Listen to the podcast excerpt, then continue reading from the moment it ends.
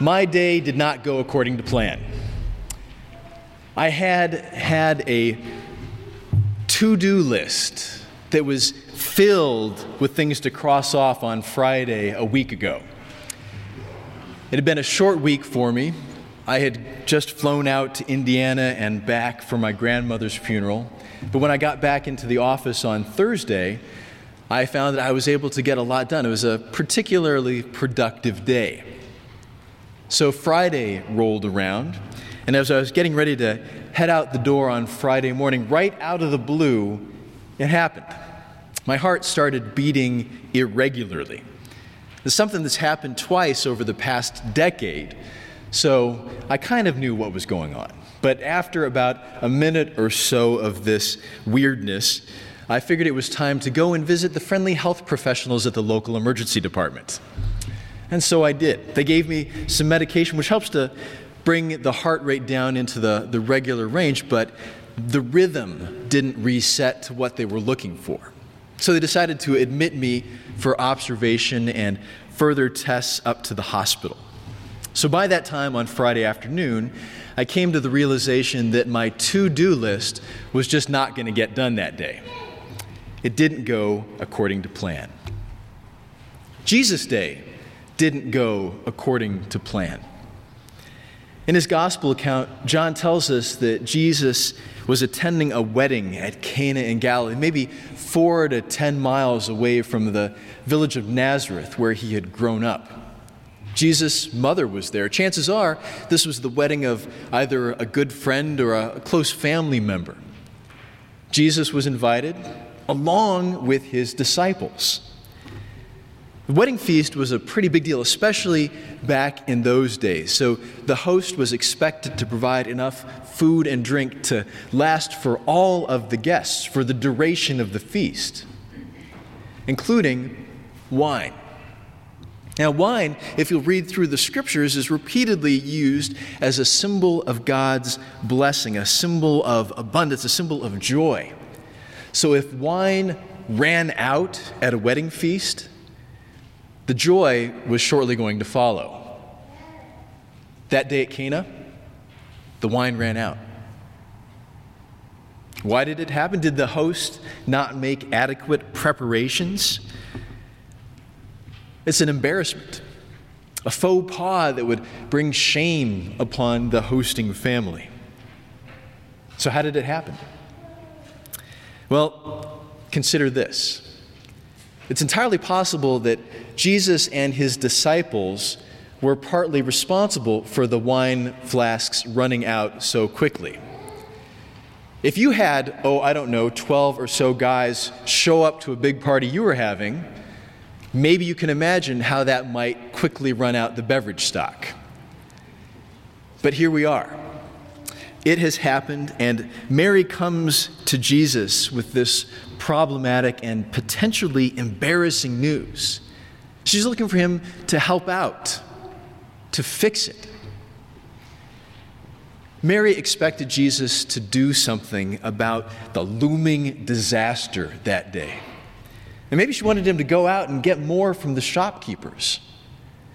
But while we don't know exactly what it was that Mary was expecting of her son, she trusted that he would do something about it. She instructed those servants who were there to listen to him, to do whatever it was that he was going to ask. But as Jesus tells Mary, his hour had not yet come. The people of Jesus' day had particular expectations about the Messiah. Many thought that the Messiah was going to be a deliverer Messiah, that word that we translate as Christ in the Greek, God's anointed one, was one that they thought was going to make things right for Israel, free them from hated rulers like the Romans, to fix the problems. They thought that they would, when the Messiah came, be a prosperous people, people praised by the other nations of the world. They definitely didn't expect the Messiah to go to a cross. But that is where the Messiah's hour would come. That is where he would fix the problem at the heart of it all. Even so, Jesus does the unexpected that day at Cana and gives a sign which points to the joy which he was going to be bringing into our world. Telling the servants to go and get the large stone jars that would be filled with water that the people would use for ritual washing. He then instructs the servants to fill them up, up to overflowing with water. They do so. And then they follow his next instruction to draw some out and then go give it to the master of the feast, even though that's an odd thing for him to ask. So, what came next was truly unexpected. The water had become wine. And not just any wine, but the best wine.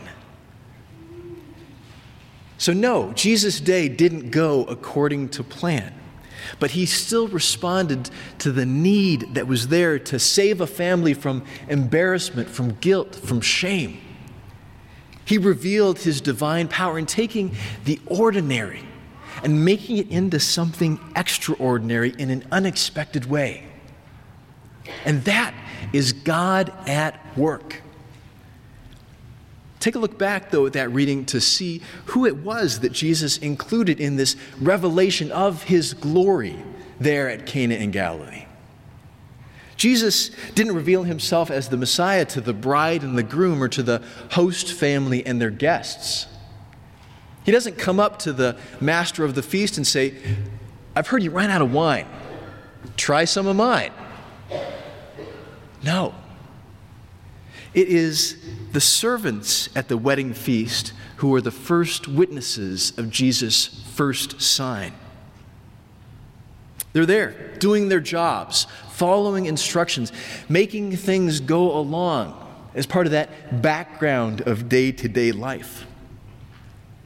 It is exactly those least likely people at the feast who are the ones that get to witness the greatest thing that happened there. Jesus included them in the unexpected joy that he was bringing into the lives of the people who gathered for that wedding feast, and the joy that he would bring into the lives of all of those who would look to him as their Messiah. During the season of Epiphany, we remember that Jesus is the Savior for all people, the greatest and the least. And that includes all those people that you and I might not give a second thought to as we go about the days that we had planned. They are our neighbors too. The barista and the lunch server, the lunch lady, the cleaning staff, the flight attendant,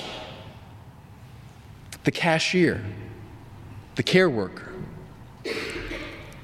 Each and every one of them needs the light and the life that Jesus brings into our world just as much as we do. Yet, how often do we overlook them as we are going about those days that we had planned? I met a bunch of unexpected neighbors when my day didn't go according to plan. Even starting out from my arrival at the emergency department, I got to speak with dozens of people I never would have otherwise interacted with. But even more importantly, I got to listen to them. People started talking to me nurses, technicians, EMTs, even without me asking, even without them knowing that I was a pastor. And I got to hear about the needs in their lives. I got the unexpected opportunity to pray for these people who are administering God's healing care through the medical arts. And I got to pray for other patients waiting for that healing to be delivered. And while I've told some people already that I would have preferred maybe that God did not send me to the hospital in that way to meet these people, I appreciate the opportunity that He gave through it. Looking back at last weekend's theme and sermon, maybe you were here, I was not. We got to hear that God had given us a neighbor in his Son. Jesus is neighbor to us all. So, if you're wondering about this whole neighboring thing that we are particularly lifting up during this Epiphany focus of being SJLC, serving Jesus, living in community, consider this Neighboring isn't about looking for what someone else can do for you as they meet your expectations for a relationship. Measuring our lives by God's standards, we fall short. You haven't met God's expectations. None of us have. But here is the great message of Epiphany you, you are the unexpected neighbor. You can never expect it, but God has given his love to you in Christ. Jesus has come as the one who would be the deliverer, the Messiah.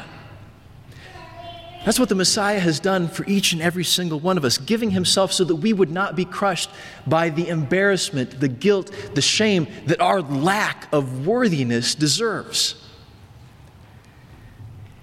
Jesus has come into our world and into our lives to bring the unexpected joy of a restored relationship with our Creator. A relationship that we get to live out as we act in love towards all of our neighbors, including the unexpected one. As the people of Jesus, look for the joy that he brings as you gather together at the wedding feast of the Lamb and his church in Holy Communion. Because here at the Lord's table, you get miraculous wine. You get the wine of Christ's blood, the best wine, the wine which poured out from his side in order to bring about that restored relationship with your Creator.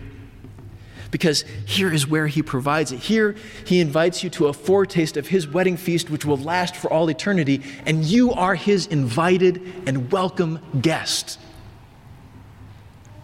And we get to join him here, now. And as we go out into the world following him as he extends that invitation to more and more souls to come and know the joy that he brings. Maybe your day doesn't go according to plan. Maybe it does. Whatever happens, though, may the one who did the unexpected at Cana's wedding feast open your eyes, your ears, your heart, your hands to the unexpected neighbor that you will meet that day. And may he bless your meeting with his joy. Amen.